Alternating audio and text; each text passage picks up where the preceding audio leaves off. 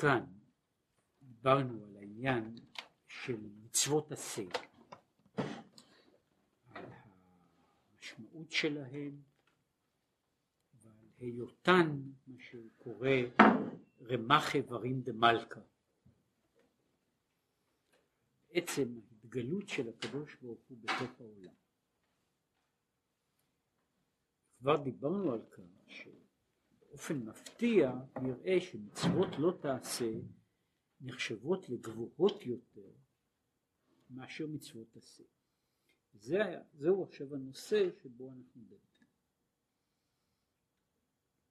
אמרנו שכשמצרפים זה שמי לעולם וזה זכרי לדור ודור, שמי אה, זכרי בתוספת שתי האותיות האחרונות של שם הוויה הם בגימטריה רמ"ח.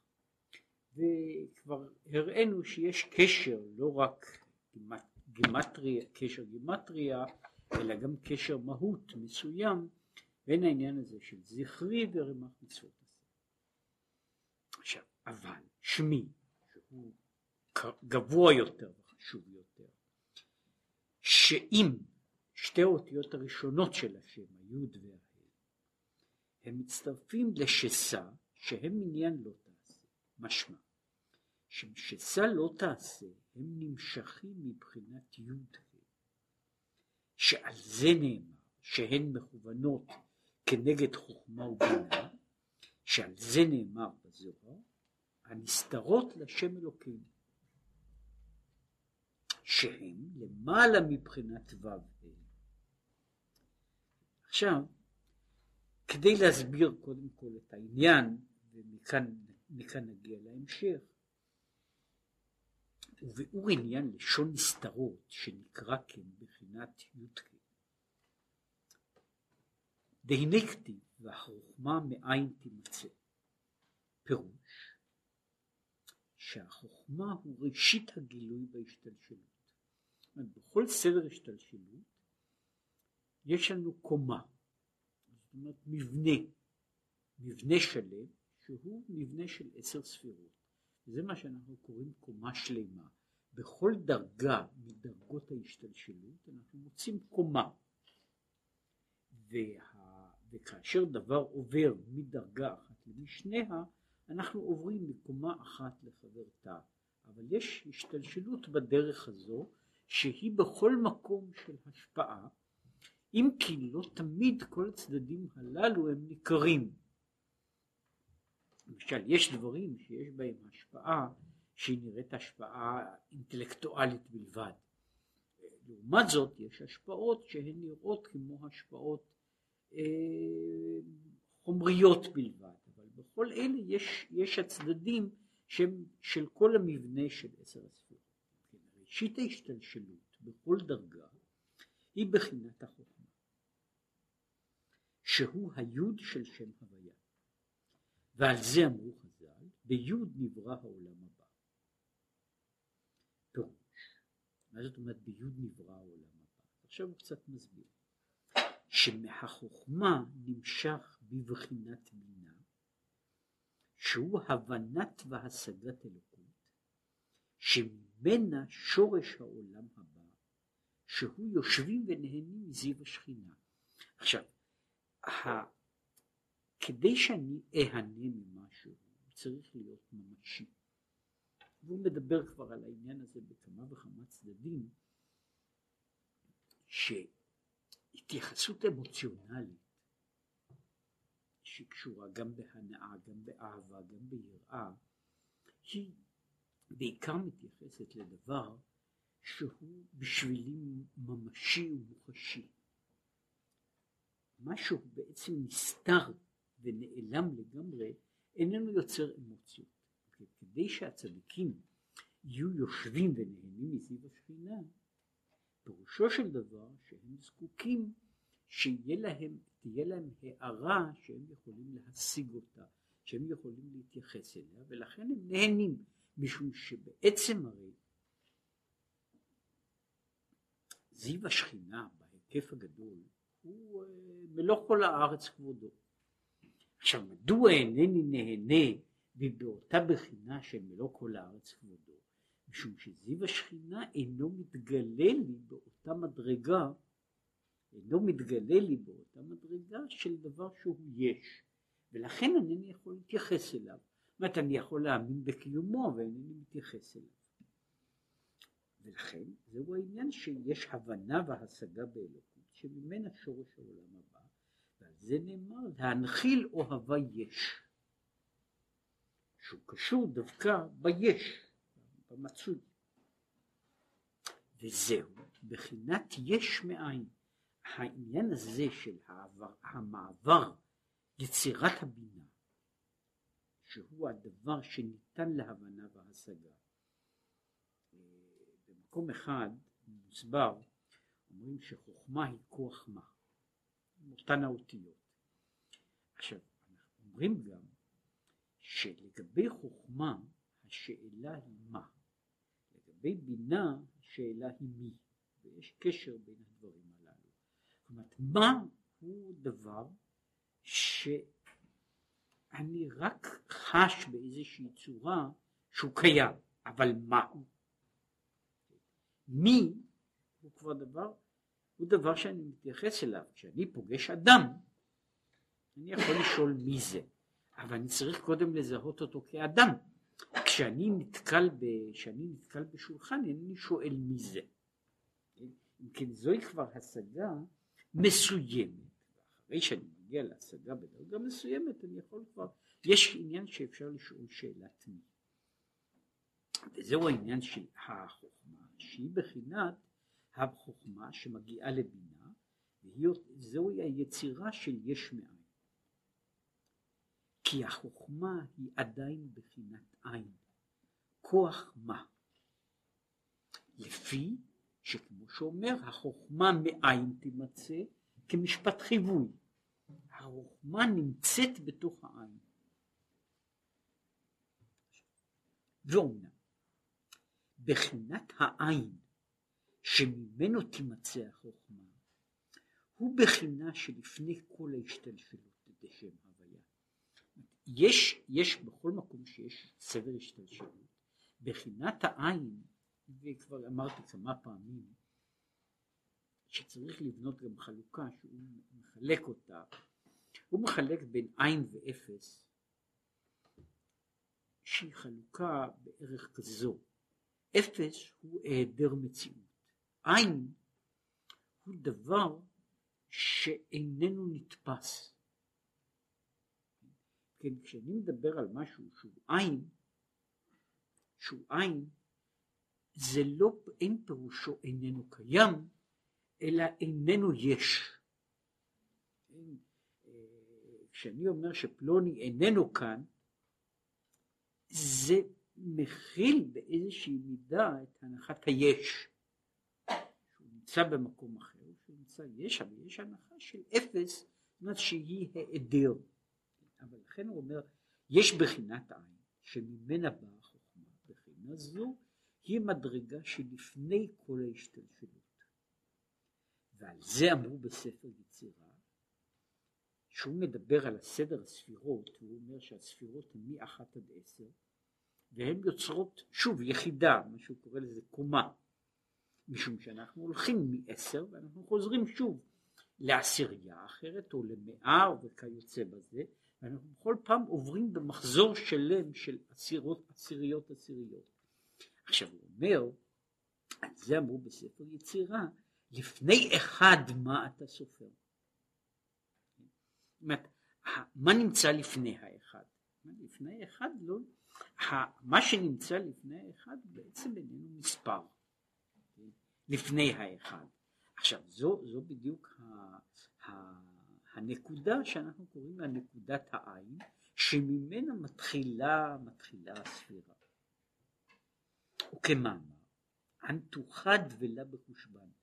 אתה הוא אחד ולא בחשבון. יש, יש לזה כמה וכמה פירושים, אבל יש בכמה מקומות אנחנו רואים שהאחדות של השם, האחד של השם, איננו אחד כמו בחשבון. שממילא, מפני שאחד חשבוני, שלומדים באקסיומות של, של מתמטיקה, אחד נותן אפשרות שיהיה עוד אחד. אחד נותן אפשרות שיהיה חצי. זאת אומרת, אחד הוא דבר שניתן גם לחלוקה וגם להכפלה. כן? אז אומר, אתה הוא אחד ולא בחשבון. מין אחד כזה שאיננו אחד של חשבון, של מתמטיקה.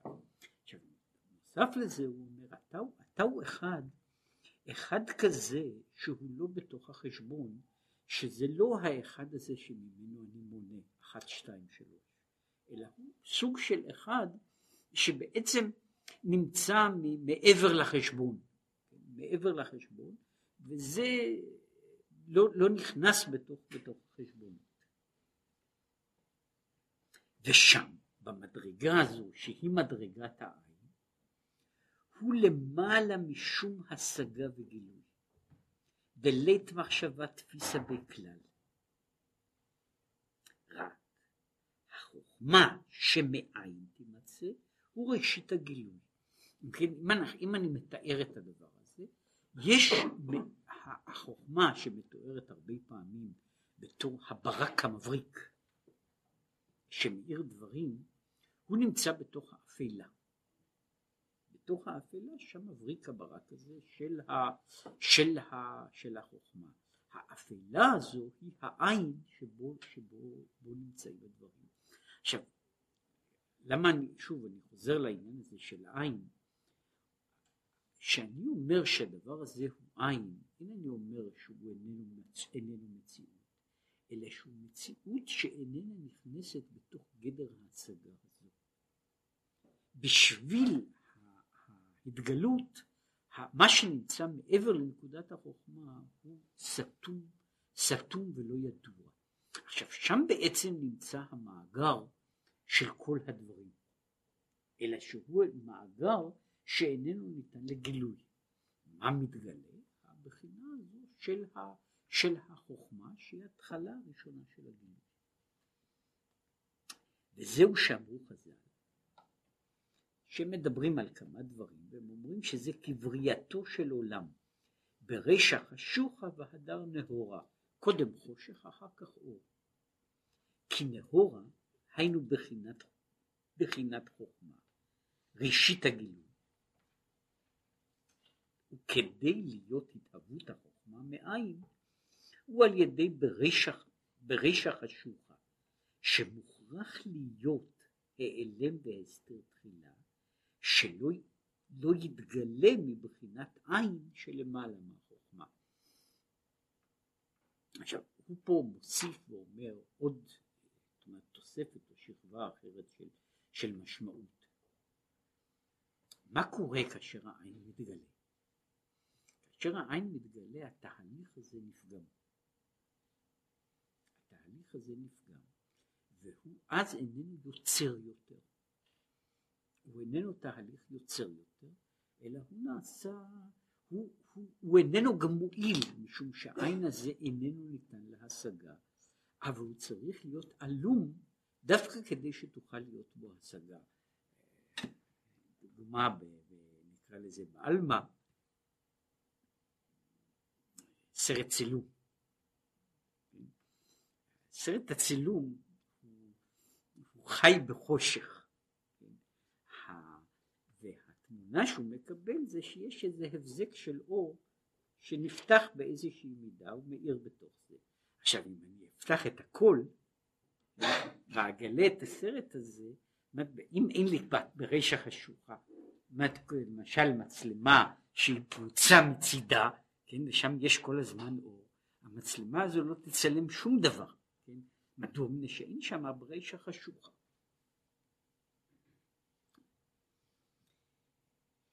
ועל זה נאמר, ישת חושך סתרו, ועל ידי חושך והיעלם זה, נמשך אחר כך להיות בחינת נאורה בחוכמה שהיא ראשית הגילוי. מן החושך נובע האור הזה שהוא, ההתחלה של הגילוי משום שהאור הזה, כמו שהוא מסביר כאן בכמה מקומות, אור החוכמה איננו אה, אור בהיר אה, שניתן להתייחס אליו, אלא הוא אור אה, שהוא רק בזק בלבד, הברקה, הברקה בלבד, שאיננה ניתנת לאחיזה של ממש. עם כל זה, עם כל זה, היא התחלה של הגילוי. והיא מכאן מתחיל, אפשר כבר לדבר על איזושהי התגלות שבאה אחר כך מן החוכמה אל הבינה והלאה. הוא מרומז, הגילוי הזה של החוכמה, באות י', שהוא רק נקודה אחת. כן, האות י' היא הרי בעצם נקודה, יש לה, יש לה זנב מלמעלה, מלמטה, אבל במהותה היא רק, היא לא אות, היא לא צורה, אלא רק נקודה, היא בעצם אות י' היא נקודה עם, אה, עם הרחבה, עם פירוש. כן? עכשיו, האות י' שהוא רק נקודה אחת, כי עיקר ומקור הוא מה שבבחינת העלם, ישת חושך סתרו, והגילוי משם הוא רק הערה קטנה, בחינת י' נקודה בעלמא. אם כן, הגילוי הזה של הערת החוכמה הוא נובע משום שיש מאחוריו עין. והעין הזה הבלתי מתגלה הוא מה שנמצא בחוכמה. שהרי באופן כללי כשאנחנו מגדירים את החוכמה החוכמה היא הדבר החדש כן, היצירה החדשה. בניגוד לעניין של הבינה שהיא בינה איננה יוצרת אידאות חדשות, אלא מבינה אידאות קיימות. בינה מפתחת, מנתחת, מרכיבה, יוצר, עושה דברים שעליהם אנחנו יכולים להתייחס, אבל היא איננה יוצרת אידאות חדשות. עכשיו, בבחינות רבות, ועל זה, זה כאן לא כל המקום שלו לדבר על חוכמה ובינה בעצם, אבל הנקודה היא שבתוך נקודת החוכמה הרי מצוי, אמנם ב, כמו בגרעין, מצוי כל מה שאחר כך יש, יש בדבר הזה. זאת אומרת, כל הפיתוח נמצא כבר באידאה הראשונה. ולכן הוא אומר, האידאה הזו בעצם היא רק, היא אמנם התגלות מצומצמת, אבל היא גרעין של דבר. אם הייתי לוקח, ממשיך הלאה את משל הגרעין, הייתי אומר שהגרעין, כשאני מקבל גרעין, פירושו של דבר שהיה עץ קודם.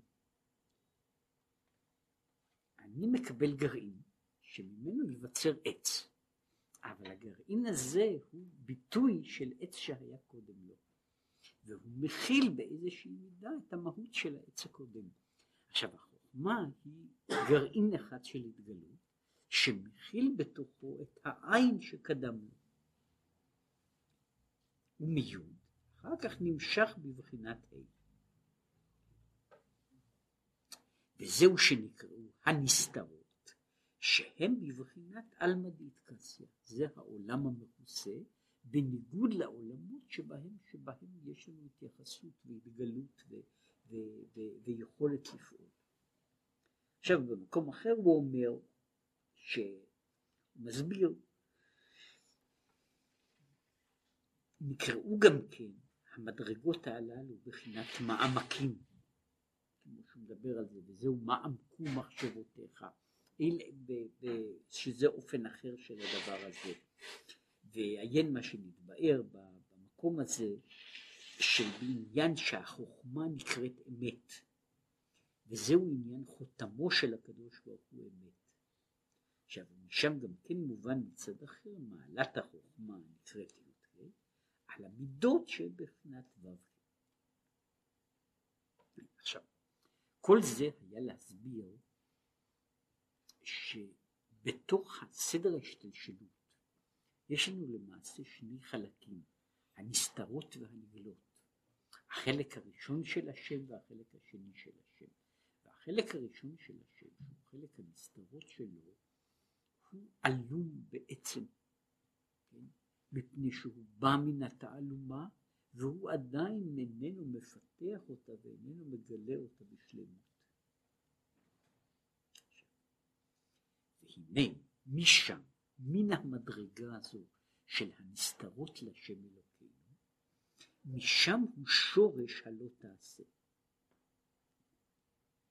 כי הנה, להיות עכשיו גילוי מבחינת הנסתרות, שהם בחינת ישת חושר סתרו, אי אפשר כלליות הגילוי, אפילו למעלה בעולמות העליונים, בהשגת המהות ממש. אומר, לא זו בלבד שאנחנו איננו מסוגלים לגלות את הסתר הזה, אלא גם העולמות העליונים אינם מסוגלים, על כל פנים לא להשגת המהות. כשאנחנו מדברים, שוב, באופן כללי, שיש השגת מציאות והשגת מהות. השגת מציאות היא שאני יודע שיש משהו, ולפעמים אני יכול לתאר אותו באופן חיצוני באיזושהי צורה, אבל אין לי שום השגה בדבר מהותו. עכשיו הוא אומר, אותם הבחינות שהן בחינת הנסתרות, הן נסתרות אובייקטיבית, שבכל דרגה הן נשארות נסתרות. הן אינן נסתרות מפני שאני אינני יודע, אלא הן נסתרות בעצם מהותן. הן נסתרות בעצם מהותן, הן לא עוד סוג כזה של דבר שאחרי שאני מגלה, אה, נאמר מגלה את הפתרון, זה מפסיק להיות, הוא מפסיק להיות חידה. אלא סוג של נסתר שהוא בעצם נסתר, אני יכול, אני יכול לדעת את כל הפרמטרים החיצוניים שלו, אבל אינני יכול להשיג את מהותו. זהו העניין של הנסתרות, וזה קיים גם לגבי דברים, גם ב, אפילו בדברים מסוימים בעולם הזה, שאני יכול לדעת עליהם, לכאורה אני יכול לעשות אנציקלופדיה שלמה עליהם, אבל אינני יודע את מהותם. אומרת, אני אקח דוגמה שהיא לא בדיוק זו, אבל היא חלק מהעניין הזה. אנשים יכולים להכיר אחד את השני. לפעמים אנשים מכירים זה את זה היכרות מעמיקה מאוד. מעמיקה פירושו של דבר שהם יודעים זה על זה אה, כל, אה, לא רק את ההיסטוריה והגיאוגרפיה, כן? אלא הם יודעים זה על זה, לפעמים אנשים יכולים לעשות את זה לא תמיד חוכמה גדולה, אני יכול לנחש מה פלוני יגיד בהזדמנות מסוימת. כן? זאת אומרת, אני יכול גם לנחש את ה, איך, איך, איך הראש של פלוני עובד. זה אפשר לעשות. זה אפשר לעשות. אבל כל ההשגות הללו הם מה שקוראים לזה השגות מציאות. האחר נשאר, לג... במהותו נשאר אחר. הדבר הזה, ואנשים דיברו על, על, על אותו עניין, מדברים על דברים כמו טלפתיה. עכשיו גם אם זה קיים, זה דבר ש, ש, ש, שעוסקים בו הלוך ושוב, אבל לענייננו לא שייך, גם אם הוא קיים, כל מה שהוא איננו מגלה מהות. הוא איננו מגלה מהות. זאת אומרת, אותו, אותו מעצור שיש של האני והאחר, לגבי האחר אינני מכיר מהות. אני מכיר את מציאותו, וזה מה שהוא קורא לזה, זה סתר שאני יכול לדעת עליו פרטים ופרטי פרטים, כמה שארצה, ועדיין אינני יודע מה מהותו, מה זה. משום שמהותו היא דבר שאני צריך בשבילו חוויה ישירה, שבמקרה הזה אם אינני יכול לחוות אותה, אני לעולם לא אגיע, ולכן הוא אומר שאותם הדברים שהם הנסתרות לשם אלוקינו, הם נסתרות באופן הזה שזה, זאת אומרת, יכול להיות שעולם גבוה יותר יודע יותר פרטים על הנסתרות, אבל את מהותן שום עולם איננו יודע, מפני שהן לגמרי אחרות מה, מהמהות, של, מהמהות של העולם בכל מדרגה שלו. רק עניין הגילוי אז מהו עניין הגילוי? הוא השגה איך שאינו מושג. אז מה, מה, מה אנשים, מה, מה מתגלה בתוך הגילוי של הדבר הזה של הסתר? מה שאני מגלה זה מה שאינו, שאינו מושג, ושאי אפשר להיות שיהיה בו השגה. כשמישהו עוסק בהבנת האלוקים, אז מה זאת אומרת בן אדם שהוא מלומד גדול בדברים? מלומד, ההבדל בין מלומד קטן ומלומד גדול, או ילד קטן, זה רק ההבדל שילד קטן חושב שהוא יודע הרבה, ואם הוא מלומד הוא יודע שהוא יודע פחות, ואם הוא מלומד גדול מאוד הוא יודע שהוא איננו יודע שום דבר, כן? אז ההבדל במה שקוראים לזה בהשגת, בהשגה הזו, זה ההבדל בין החכם הקטן והחכם הגדול, כן? שהחכם הגדול יודע, יודע את ההרחקה, ובסופו של דבר בכל דרגה, בכל דרגה של השגה כזו, אנחנו מגיעים לנקודה שבה אנחנו מדמים דמיונות. ואז נדמה לי, נדמה לי שאני משיג. כשאני עושה, עושה בדיקה יותר רצינית, מתברר שמה שהשגתי לא היה אלא דמיון, זה דמיון חיצוני. הדבר בעצמו אני לא השגתי בכלל. וזה ככה הולך לגבי, לגבי דרגה מעל דרגה.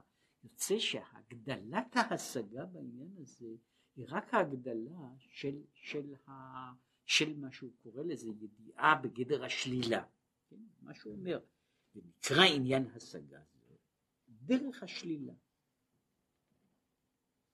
כמו עניין, למשל שאומרים שישנו בזוהר, שאומרים על הקדוש ברוך הוא חכים ולה בחוכמה ידיעה. הוא חכם אבל לא בחוכמה ידועה. כלומר, אי אפשר להיות השגת מהות בחינת חכים. רק מה שהדבר היחידי שאנחנו משיגים, שנשלול איך דלה בחוכמה ידיעה. שאינו מערך וסוג ומהות החוכמה שבנבראים. שחוכמתו היא משהו אחר מאשר חוכמת הנבראים. בזה אנחנו יכולים להשיג. ולמשל אחד ההבדלים שעליו מדבר גם הרמב"ם במקומו, הוא אומר שהחוכמה שבנבראים הוא דבר נוסף על עצמותו. יש אדם, מציאות. המציאות הזו יש, המציאות הזו של האדם לומדת חוכמה. עכשיו החוכמה והאדם אינם זהים. כמו שלפעמים נתקלים בזה, לפעמים אין להם ביניהם שום קשר קרוב, כן? אדם יכול להכיל הרבה חוכמה, והוא בעצמו שום דבר, כן? זה לא רק בגדר של ידיעות, אלא יש גם, יש גם בעיה של המבנה, מבנה המהות והמבנה של החוכמה. עכשיו, השגת החוכמה בכל דרגה שהיא, היא השגה. זאת אומרת, הוא דבר שאני קולט אותו. קולט אותו בצורה כזו או בצורה אחרת. מה שאין כן אצל הקדוש ברוך הוא, מן הקדוש ברוך הוא, שאצלו הוא יתברך וחוכמתו אחד. הוא והחוכמה הם אחד. ודבר זה אי אפשר להשיג איך. זאת אני אינני יכול להשיג דבר שמה, שהחוכמה והמהות הם דבר אחד. רק שנדע שלילה דלה בחוכמה ידיעה. זאת אני יודע שזה לא בחוכמה ידועה. כן? עכשיו, ההבדל של של, של מה שקוראים של, של דבר שהוא לא בחוכמה ידועה, הוא לא בחוכמה ידועה, אז בזה יש מדרגות שהן לפי מדרגות ההשגה שלי, אני יכול להשיג שהוא לא בחוכמה ידיעה. כן? אני אביא דוגמה, שוב, מצטער על העולם הזה של הדוגמאות, אבל אה, יש דבר שנקרא במתמטיקה מספרים טרנסצנדנטיים. ויש חלק מהמספרים הללו שהם, שכל אחד, אחד משתמש בהם. עכשיו, כשמישהו מנסה למדוד, למשל מה שקוראים היחס בין הקוטר וההיקף של עיגול, הפי, הוא מספר טרנסצנדנטי. הוא מספר טרנסצנדנטי. מה זאת אומרת מספר טרנסצנדנטי? שמספר שאי אפשר לבטא אותו באיזשהו מספר אחר. אומרת אין לו מספר. ואני יכול, זאת הוא פירושו של דבר, שאני יכול להגיע לקירוב גדול יותר, אבל לעולם אין לי, אין לי תשובה, אין לי, למספר הזה אין בעצם, אין בעצם, אה, אין בעצם מספר מקביל, כן? שהוא לא נכנס לשום סדרה של מספרים. יש, יש, זה מעניין, הרמב"ם שזה לא היה מקצועו אבל היה איש עם השכלה רחבה כותב על זה באיזה מקום שזה, שזהו מספר שלעולם אי אפשר לעמוד עליו לא מפני הוא קורא לזה קוצר היכולת שלנו אלא מפני שזה טבעו של המספר הזה. עכשיו יש, יש בעיות כאלה במתמטיקה יש מספרים שאפשר לבטא אותם שהם מורכבים אבל אפשר לבטא אותם באיזה שהם מספרים אחרים יכול לבטא אותם במספרים אחרים, ביחסים בין מספרים אחרים. אז יש להם אופן שאפשר לבטא אותם. כן? אה, יש, יש מספרים רבים שאי אפשר לבטא אותם בשיטה עשרונית. כן? יש מספרים שקשה מאוד לבטא אותם בצורה של שבר, אבל הם מספרים. הם מספרים. במספרים האלה יש, יש אה, הגדרה מסוימת, אבל יש דבר שהוא מספר שאי אפשר לבטא אותו בשום הגדרה. עכשיו ההבדל שמישהו, רק להביא את זה, לפחות ככה היו מלמדים אותנו חשבון, אני לא יודע אם, אם, אם עכשיו מלמדים, פשוט לא עקבתי שנים אחרי זה. אני עושה פעולת חיסור ואני אומר להפחית, להפחית תשע מחמש אי אפשר. אני יודע שאי אפשר. אם אני גדל לדרגה אחרת אני לומד להפחית תשע מחמש בצורה כזו או אחרת. יש דברים שנראה לי שמה שאני אומר אי אפשר, זה אי אפשר כעת. אי אפשר כעת. כשאני משיג דברים יותר, אני קודם כל מגלה מהו הדבר שאפשר להשיג אותו, מהו הדבר שקשה יותר להשיג אותו, ומהם הדברים שאין להם פתרון בכלל בעצם מהותם. עכשיו הבחינה הזו, המדרגה הזו היא, היא מה שאנחנו אומרים שזו השגת השלילה שאנשים יושבים, הרבה אנשים ישבו עד שהוכיחו שיש מספרים מסוימים, E, P, הם מספרים טרנסדנטיים, כן? שאי אפשר לבטא אותם בשום שיטה, בשום מספר אחר, בשום צירוף של מספרים אחרים. כן? עכשיו זה דורש חוכמה מסוימת, ש, שאפשר להניח ש, ש, שמישהו שיושב, שיושב ולומד בבית הספר העממי או התיכון, איננו משיג אותה. עכשיו זה, האיש שיודע את זה, הוא משיג השגה גבוהה יותר, אבל ההשגה שלו איננו מקרבת את שום דבר אל המהות. כל מה שהוא יודע זו רק השגת השלילה. הוא יודע שהדבר הזה הוא לא בגדר, בגדר הנתפס. זה נכון לגבי דברים רבים אחרים, ש, שאני מגיע ל... שהדיוק וה, והדקות של ההשגה אינם אלא שאני משיג מה שאינני יודע. אני מגיע להגדרה טובה יותר של, של הדבר הזה, של, של הסתר, של התעלומה, אבל שם אני נעצר. אני נעצר במהות בעניין הזה, וזה מה מה, כל מה שאני יודע הוא רק השלילה. עכשיו זו נקודה אחת, וכן, הרי מן השכל שבאדם לא יתהווה שום דבר. וחוכמתו יתברך היא המהווה יש מאין, כל הבריאה כולה, כמו שכתוב, בחוכמה עשית.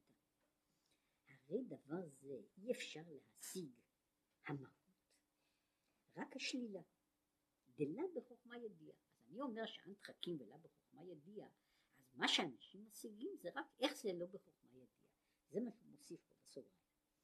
ובעניין השלילה, יש גם כן מדרגות השגות רבות לאין קץ, בהשגת השלילה. שהרי אנו לא נוכל רק להשיג איך דלה בחוכמה ידיעה, שאינו מערך השכל האנושי. זאת אומרת, אני, אני יודע שאני יכול להשיג את תכלית ההשגה שלי בעניין הזה של לה בחוכמה ידיע, שזה למעלה מהשגת השכל האנושי. נקודה. הרי יש מדרגות אין קץ בחוכמה ידיעה עצמו. גם בחוכמה הניתנת לאיזושהי ידיעה יש מדרגות. מדרגת השכל האנושי איננה המדרגה העליונה ביותר, אלא היא דרגה מסוימת, היא בוודאי למעלה מדרגה אחרת. וגם בה יש כאמור הדרגות רבות ושונות, אבל גם היא נגמרת באיזשהו יש הרי מדרגות, חוכמה דבריאה, יצירה, עשייה וגן עדן העליון, ושם ישיגו. אף שאיך שאינו מערך חוכמה ידיעה בגן עדן. וגם יושג יותר, מהו העניין לא בחוכמה ידיעה, ואיך עניין השלילה, והמבין יבין, משכיל יבין. כן? אז הוא אומר, אומר, הצדיק שיושב בגן העדן, המלאך שנמצא, שנמצא בעולם הבריאה, גם הוא איננו מבין, אלא שמה שהוא איננו מבין, חוסר ההבנה שלו הוא בדרגה יותר גבוהה. כן?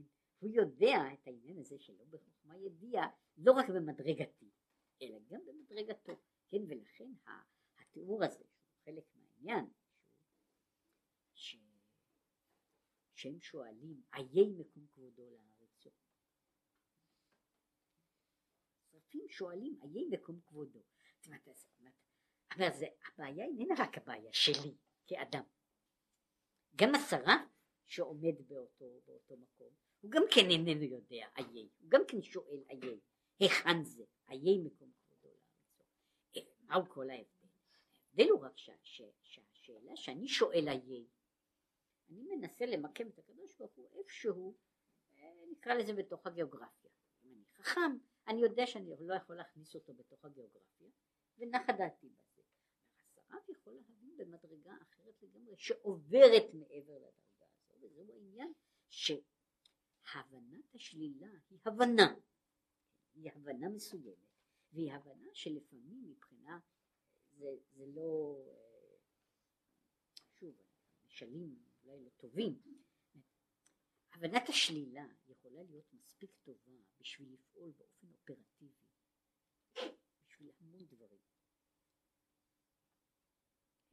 יש דברים שכשאני מגדיר את חוסר ההבנה שלי, ואני מגדיר אותו ואני יודע את גבולותיו באיזשהו דבר, אני בדבר הזה אני יכול להשתמש בעצם העובדה שאינני יודע. יש, יש דבר כזה שנמצא כעת בפיזיקה, יש העיקרון של הייזנברג של חוסר ודאות, שלגבי גדלים מסוימים אין שום משמעות אינני יכול להגיע לאיזושהי ודאות, מה שקוראים לזה, על אנרגיה, מסה ביחד, אני יכול למצוא איזה, איזה נוסחה משוקללת, אבל אני לא יכול להגדיר כל אחד מהם לחוד. וזו נוסחה. עכשיו, חוסר הוודאות הזה הוא מעניין, משום שבתוך הזמן, אני לא רק שאני מגדיר אותו, אלא אני משתמש בו, בגודל הזה, בתור, אה, בתור מרכיב בחישובים אחרים. אה, אם לקחת דוגמה מחשבון יותר פשוט, שאני חושב ש, שהיא דוגמה, אה, היא אחת הדוגמאות שהן אולי יותר נוחות, אלא שהיא לא, לא הולכת עד לנקודה הזו, היא לא כל כך טובה. אחד ה, אחת החוכמות הגדולות שיש בדבר שקוראים לו אלגברה, זה שאני, אני, יש משהו, יש נעלם. עכשיו מה שאני עושה זה שאני משחק בנעלם הזה, מנסה להגדיר מה אינני יודע. בעצם מה שבן אדם עושה בפתרון של משוואה אלגבראית הוא, הוא להגדיר מה אינני יודע, כן? ואני יכול להשתמש בנעלם הזה עד שאני לפעמים יודע גם מהו הנעלם. זאת אומרת, אני, משחק בעצם העובדה הזו שאינני יודע, גם זו, גם זו ידיעה. הדרגה הזו של, של הצבת הנעלם באיזשהו מקום היא דרגה של ידיעה, וככל שהיא נעשית ברורה יותר, שאני יכול מה שקוראים לזה להציב את ה-X באיזושהי משוואה, אז אני יודע עכשיו משהו, למרות שאינני יודע עכשיו מהו. אבל אני שם אותו בתוך מערך מסוים, אני יכול, יכול אז להגדיר הרבה מאוד דברים שהם מוסיפים לידיעה, אף על פי שהידיעה הזו איננה ידיעה חיובית, אלא כל כולה ידיעה שבדרך השלילה. ומשם נמשכו שורש מצוות לא. מן המדרגה הזו של הלא ידיעה, משם מגיעות מצוות לא שעניינם גם כן הוא השלילה במעשה. מהי מצוות לא מצוות לא תעשה, הרי אין מצווה שאומרת לי לעשות דבר, לפעול בדבר, אלא לא לעשות. כי כל, כל, כל, כל המצווה הזו כולה היא רק היעדר. כן? לא תאכל חלב, לא תאכל דם, או כל, כל הדברים האחרים, שהם בסך הכל הם לא. והוא, לפי ששורשם מבחינת ישת חושך סתרו, שאינו בא עכשיו בהשגה נגלית, רק בבחינת השגת השלילה. לכך, משום שאי אפשר להשיג אותם אלא באופן של השגת השלילה ולא בהשגה חיובית, לכן לכך הכלי למטה להמשיך גילוי זה אי אפשר להיות על ידי מצוות עשה שהוא קום ועשה. מצוות עשה היא אומרת שכל כמה שאינני משיג את האור וההערה ההערה הזו יכולה להתגלות באיזשהו דבר. כמו שאמרתי זה סוג של גודל שאני יכול לגלות אותו באיזשהו דבר. אז נכון שאינני משיג את כל מהותו, אינני יודע את מהות המצווה, אבל המצווה הזו יכולה להתגלות ויכולה להיות אתרוג. מדוע? משום שהיא נמצאת בתוך אופן כזה של דברים שיש להם ממשות במציאות. שהרי האתרוג דרך הוא על דרך משל. כלי ועבר לאור הנמשך. אבל זה שיכולה להיות מצווה שנעשית כלי להערה הוא רק מבחינת ו"ק והנגלות שהם נמשך בכלים להיות מושג באיזושהי דרגה. ואילכך יש למטה גם כן כלי לזה בקום ועשה משום שהמצווה הזו היא בגדר הנגלות לנו לבנינו. לכן המצווה הזו יכולה להתגלות באיזושהי פעולה, באיזשהו דבר, אפשר לבטא אותה בצורה חיובית, אבל המצווה הזו שהמהות שלה היא שייכת לבחינת הנעלם בעצם, אי אפשר לבטא אותה באיזושהי צורה חיובית. והאופן היחידי שאפשר לבטא דבר כזה הוא רק על ידי, על ידי, אה, על ידי שלילה. כן? וכל מה שאני יכול לגלות זה רק עניין הזה של שלילה, כן? והשלילה הזו היא העין, הכלום. שאין כן לבחינת ישת חושך סטרו, לא שייך כלי. דהלית מחשבה תפיסה בכלל, רק על ידי לא תעשה, שלא לעשות המנגד. והוא למשל במצווה הזו שלא תאכל חלב, שהוא החלב שהוא מנגד ומסתיר לבחינת השראת הקדושה האלוקית, שאינו שורה רק בבחינת הביטוי, שהוא בחינת חוכמה, כוח ולכן נקראת החוכמה אמת. אם כן הוא אומר, כל מה שה... מה בעצם, שוב, אם הייתה מצווה שהייתה נסתר, נסתר גמור, אז היא לא קיימת בכלל. הנסתר הזה הוא נסתר שאני יכול להגדיר אותו על דרך השלילה. אני יכול לומר שיש דבר שאני יודע, זה לא טוב. ואני יכול להגדיר מהו הלא טוב. עכשיו אני יכול לשבת ולעסוק וללמוד על מצוות לא תעשה כשם שאני עוסק במצוות עשה. עכשיו במצוות לא תעשה אני בסופו של דבר מה עשיתי? שאני עוסק במצוות לא תעשה. אני ככל שאני לומד יותר אני יודע יותר את הגבולות שלה. אבל אינני חודר אל תוכה אף פעם. כי כל הזמן, כל מה שאני עוסק הוא להגדיר יותר את ההגדרות. אני מגדיר את הגבולות החיצוניים שלה. אני מגדיר את התחום הזה של הלא נודע.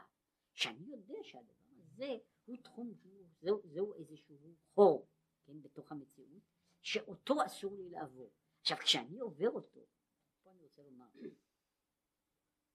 יש מצוות לא תעשה שלא לאכול חלב. מה קורה כשבן אדם אוכל חלב?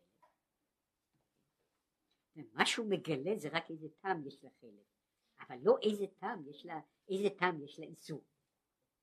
הוא יודע את הטעם של החלב, אבל הוא לא יודע את הטעם של האיסור. אומרת, הוא לא מגלה בעצם שום דבר. הוא לא מגלה שום דבר. מבחינה זו מי שאוכל חלב או אוכל חזיר, הוא יודע על, על האיסור לא יותר מזה שאוכל אתרוג. כן? שהוא לא יודע יותר על ידי אכילת אתרוג אינני יודע יותר על מצוות, מצוות אתרוג.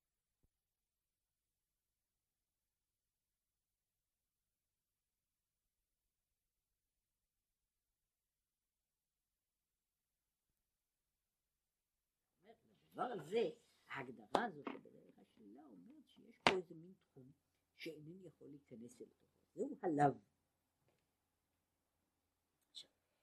מפני שנקראת החוכמה אמת, כי נמשך בחוכמה אפס קצהו מבחינת גילוי, מבחינת ישת חושך סתרו, על ידי ביטוי זה, כמו שנתבאר למעלה בפירוש ברישא חשוכה ועדיין נאורה. לכך אכילת החלב הוא מנגד ומסתיר בחינת הביטוי. הוא מונע הגילוי. עכשיו מה, מה הוא בא להסביר? אם מצוות לא תעשה, היא בבחינת הנעלם. הנעלם בעצם. זה דבר שנעלם, שבתוך מציאות העולם כמות שהיא, אין לדבר הזה, זאת אומרת זוהי שאלה ללא פתרון בתוך מציאות העולם שלנו. זה מה שהוא קורא לזה, זה נסתרות אמיתיות. אומרת, בתוך מציאות העולם, כמו שאנחנו מכירים עולם, אין לדבר הזה התגלות. לכאורה, וזאת הרי השאלה האחרת, אם לדבר הזה אין התגלות כלל, אין שום התגלות. אם כך, מדוע הוא עבירה? מדוע עבירה? זאת השאלה היא, אני, אני אומר ככה, אם יש איזשהו גילוי בדבר, עשיתי אותו, עשיתי מצווה. עכשיו, יש דבר שהוא כאילו איננו, איננו נמצא כלל. רק שהוא איננו נמצא כלל, הוא איננו קיים עבורי. הוא איננו קיים עבורי, ולכן מדוע הוא יהיה עבירה? הוא לא קיים. עכשיו, יש כל מיני דברים שנמצאים במציאות, שאני יכול להעריך אותם בצורה כזו או אחרת, שאולי יש דברים, אבל הם כל כך מעל ומעבר לכל חוש והשגה ועניין, שהם מבחינתי הם אי רלוונטיים לגמרי, כן? ואני פועל, עובר בתוכם בלי שום, בלי שום נפקא מינה, כן? אני עובר בתוכם וזה לא אכפת לי. עכשיו, מדוע בכל זאת יש עבירה בעבירה? זהו הצד אחר, זה אומר ככה, אילו העבירה, לא, אילו העניין הזה לא היה מגיע לשום גילוי כלל, העבירה באמת לא הייתה משמעותית, אלא, אומר ככה, מכיוון שיש בחינת החוכמה, שבה יש, החוכמה באה מן העין, לכן במדרגת החוכמה יש משהו שנפגע על ידי העבירה. זאת לו הדבר הזה היה לגמרי שלו בתוך המערך הזה, הוא לא היה יוצר שום פגיעה. אבל מכיוון שהוא נוגע באיזושהי נקודה במערך, משום כך הוא יוצר, הוא יוצר את, העניין הזה של הפגיעה. זאת הוא צריך רגישות בדרגה גבוהה. הזאת נמצאת בחוכמה, שאיננה משיגה אותו, אבל נפגעת ממנו. שוב, קח דוגמה מהי עלמא. אה, יש דבר שאין אנחנו מסוגלים, אין לנו שום חוש שמסוגל לראות אותו. למשל קרינת רנטגן. קרינת רנטגן היא מבחינתנו, אני יכול להעמיד פה מכונה שתקרין כמה שתרצה קרני וכמה שתקרין אותן, הן בשבילי לא קיימות. בשבילי לא קיימות, אני עובר דרכן, אם החדר הוא חשוך הוא ימשיך להיות חשוך, עם הקרינה הזאת, הכל כאשר לכל. אבל מן הבחינה הזו, אם אני אקרין את זה על שולחן, השולחן, השולחן לא, לא, לא ייפגע מזה. האיברים שלי יש להם מידה מסוימת של רגישות שהם כן ייפגעו בזה. ושוב הפגיעה תהיה מאוד דיפרנציאלית מפני שהפגיעה לא תהיה בכל האיברים בשווה אלא באיברים שיש להם רגישות גבוהה. קרינה כזאת תפגע בכמויות קטנות. בדברים אחרים יכולה לפגוע. יש דברים שהם לגמרי לא רגישים לזה והם לא, לא מעלה ולא מוריד איזה כמות של קרינה כזו הם מקבלים.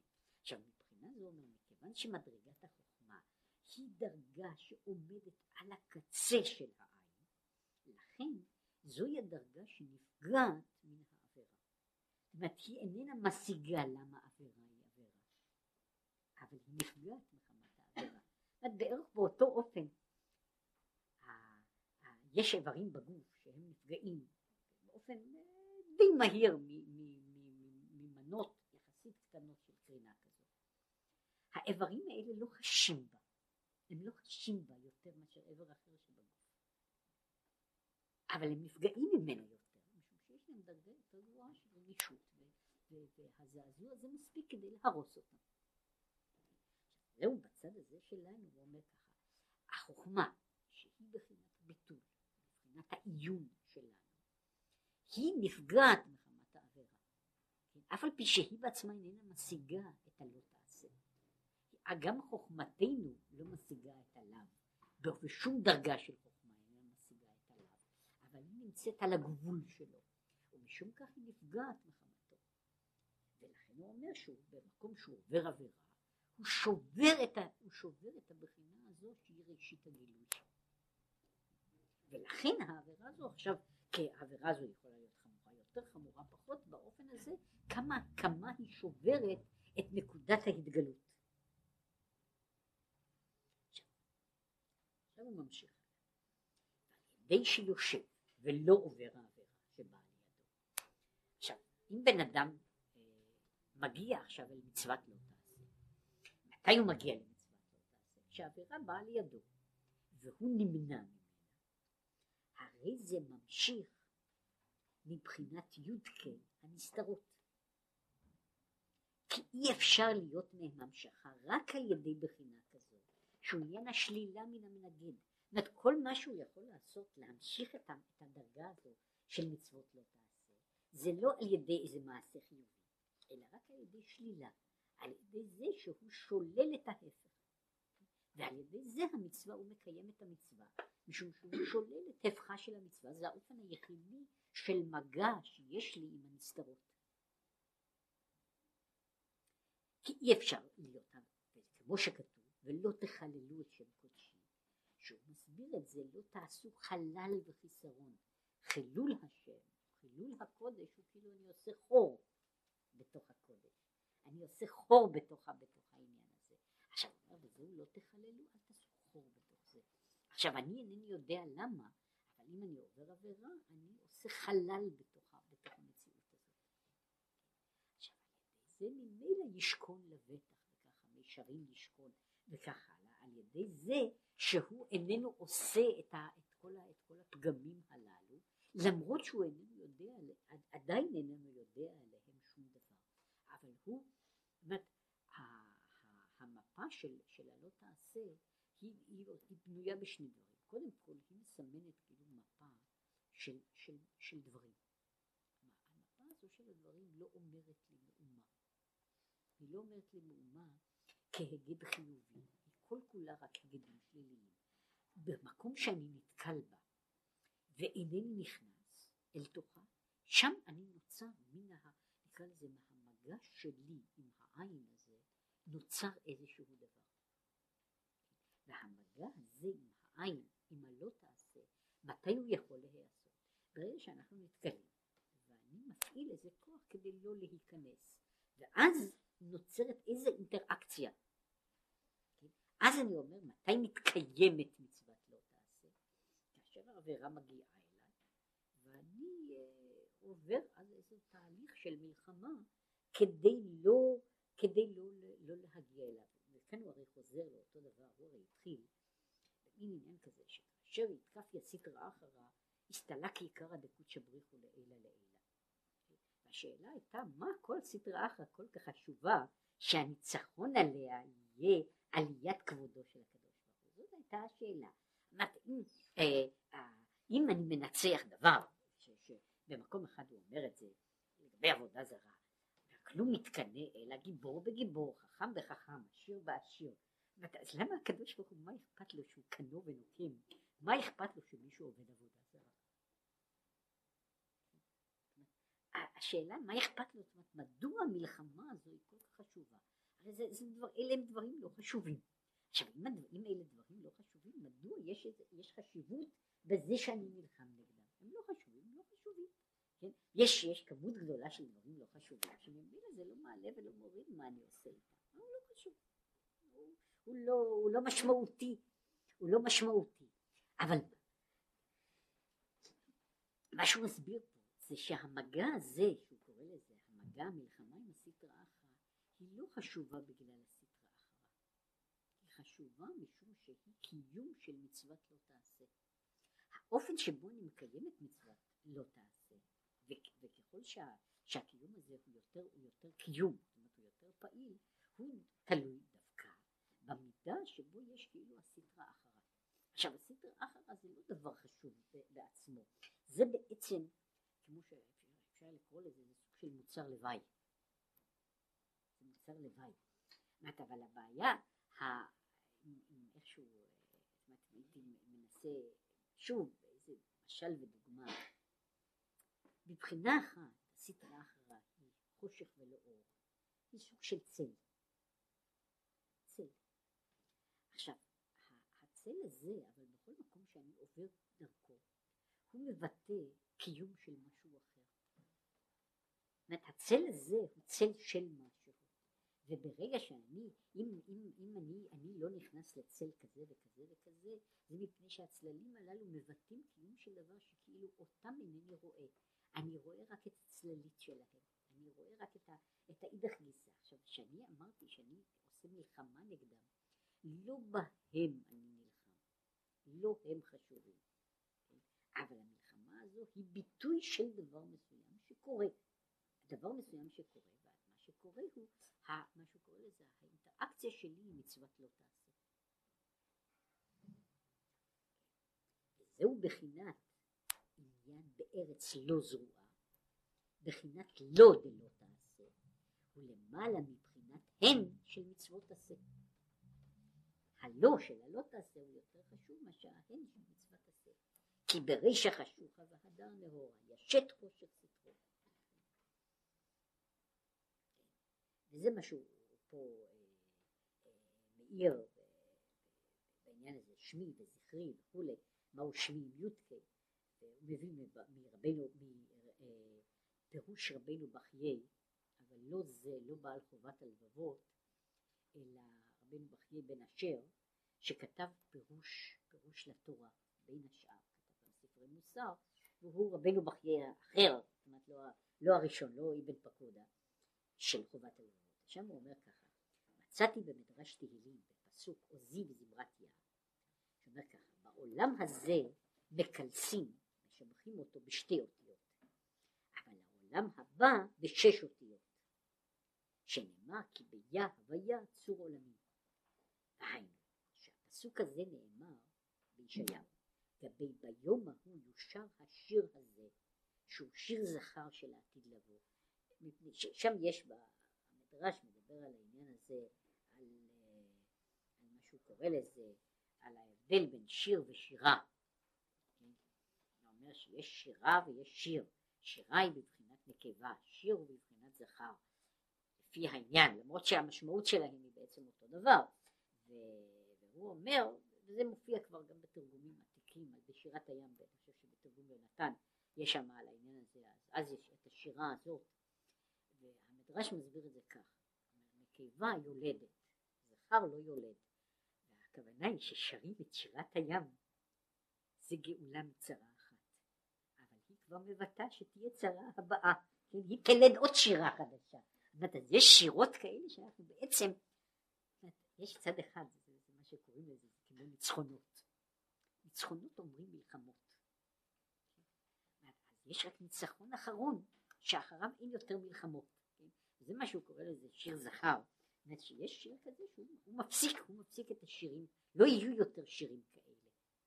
כן? לא יהיו יותר שירי ניצחון, מפני שכאשר נעשה ניצחון סופי גמור אין יותר שירי ניצחון. נגמר, נגמר העניין הזה, כן, אה, אה, יש, יש שלום בארץ, אין אז שירת מלחמה, לא שירה טובה, לא שירה רעה, השירה הזו נעלמת, כן, וזה מה שהוא אומר שיש שיר חדש, השיר הזה שייכנסו את השם בשש אותיות, דהיינו שבחינת י"ק שהוא עכשיו בבחינת מעמקים שלא נגלה כלל בחיות העולמות שמקור ושורש חיותם הוא מבחינת ו"ק הנה לעולם הבא יומשך בבחינת גילוי. ולכן הוסיף על שם, על שם הוויה שם י"ק את כללות שם הוויה. ואז נעשה כאילו שם יותר ארוך. מה שהוא מסביר זה שההבדל בין העולם הזה הבא הוא לא הבדל בזמן. או הבדל במקום או במדרגה. אלא זהו שינוי שינוי של עצם מהותו, מהותו של העולם. כל העולם כולו משתנה.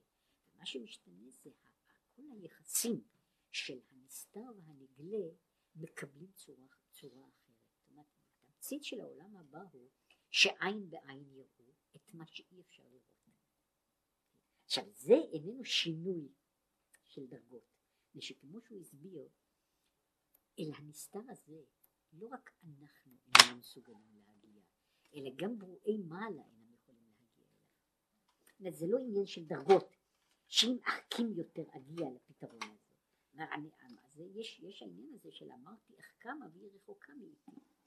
ככל שאני מגיע, אני לא יכול למצוא פתרון. בשביל הדבר שינוי במהות העולם, המערבי הזה במהות העולם מאבד, מש, משנה לגמרי את היחס בין הניתן להיוודע לבין מה שאיננו ניתן להיוודע. וזה העניין של, המשמעות של העולם הבא, שזה עריכה חדשה של כל המציאות. זאת אומרת, כל המציאות נערכת בצורה אחרת, שכל, שכל החלוקות שאנחנו מחלקים בכל מהויות הדברים, הן, הן משתנות ולפעמים מתהפכות עד שמקבלות צורה חדשה, צורה חדשה לגמרי. אבל הוא אומר, זהו העניין שמי עם י"ק.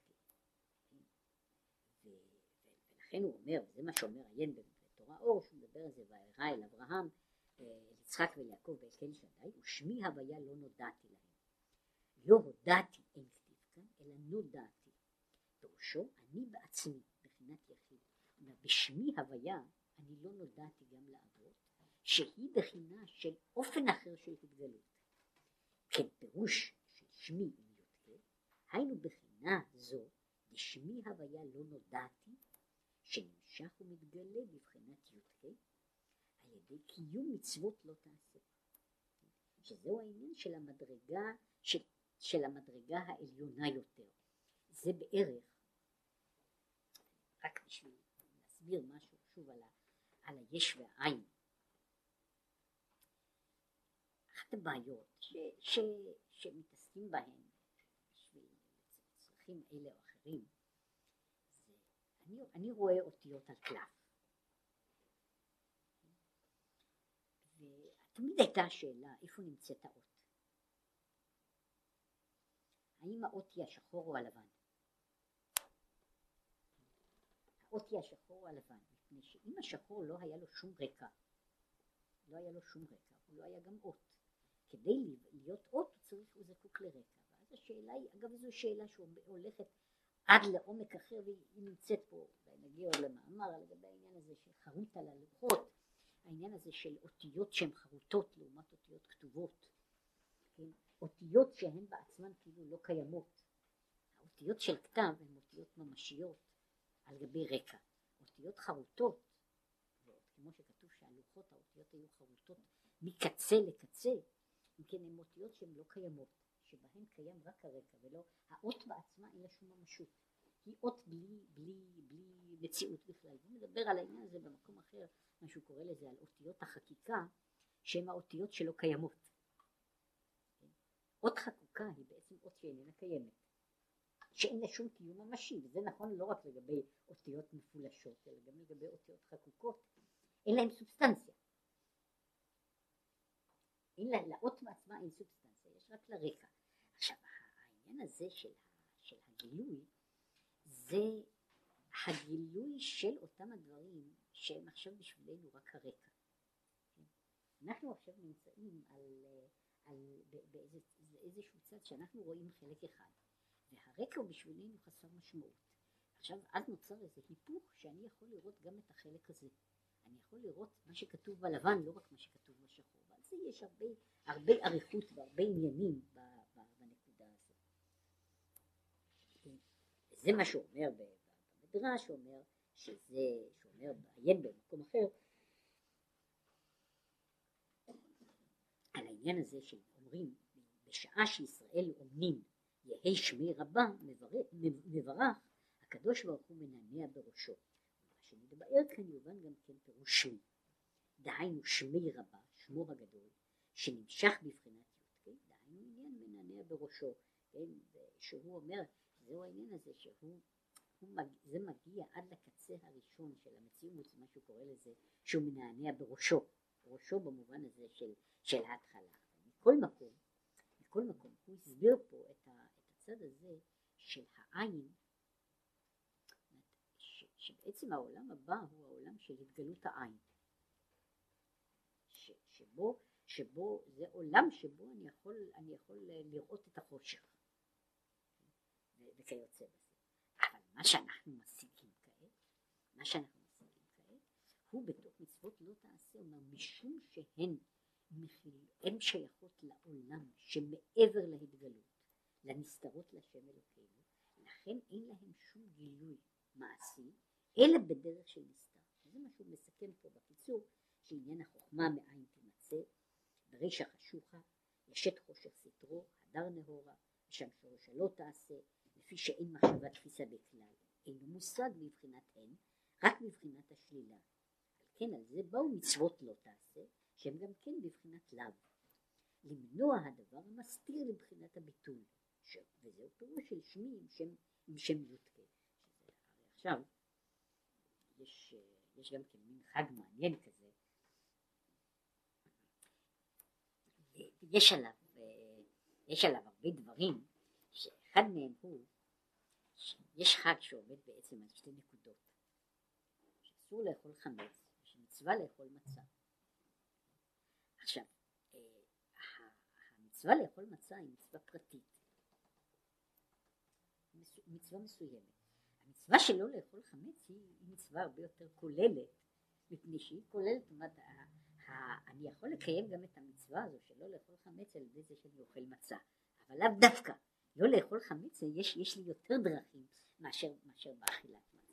אחד הדברים שיש הרבה מאוד מאמרים על העניין הזה של מצוות מצה, על המשמעות של מצה, מצד השני יש על העניין הזה של החמץ, כן, של האיסור לאכול חמץ, שהוא בעצם עניין אחר, למרות שיש איזו הקבלה וכאן זה גם מסביר מדוע יש כך וכך מצוות כמו המצווה הזו שהן בנויות כאילו משלילה וחיוב בבת אחת.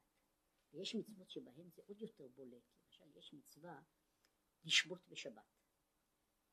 יש מצווה שלא לעשות מלאכה לכאורה שתי המצוות האלה הן בעצם אותו דבר בעצמו מפני ששביתה היא, היא לא לעשות מלאכה אבל בכל זאת הוא אומר ככה יש בשבת חלק שאותו אני, אני יכול לגלות, וזה מה שהוא קורא לזה מצוות עשה, ויש חלק שהוא הנסתרות להשם אלוקינו, וזה המצוות מצוות לא תעשה.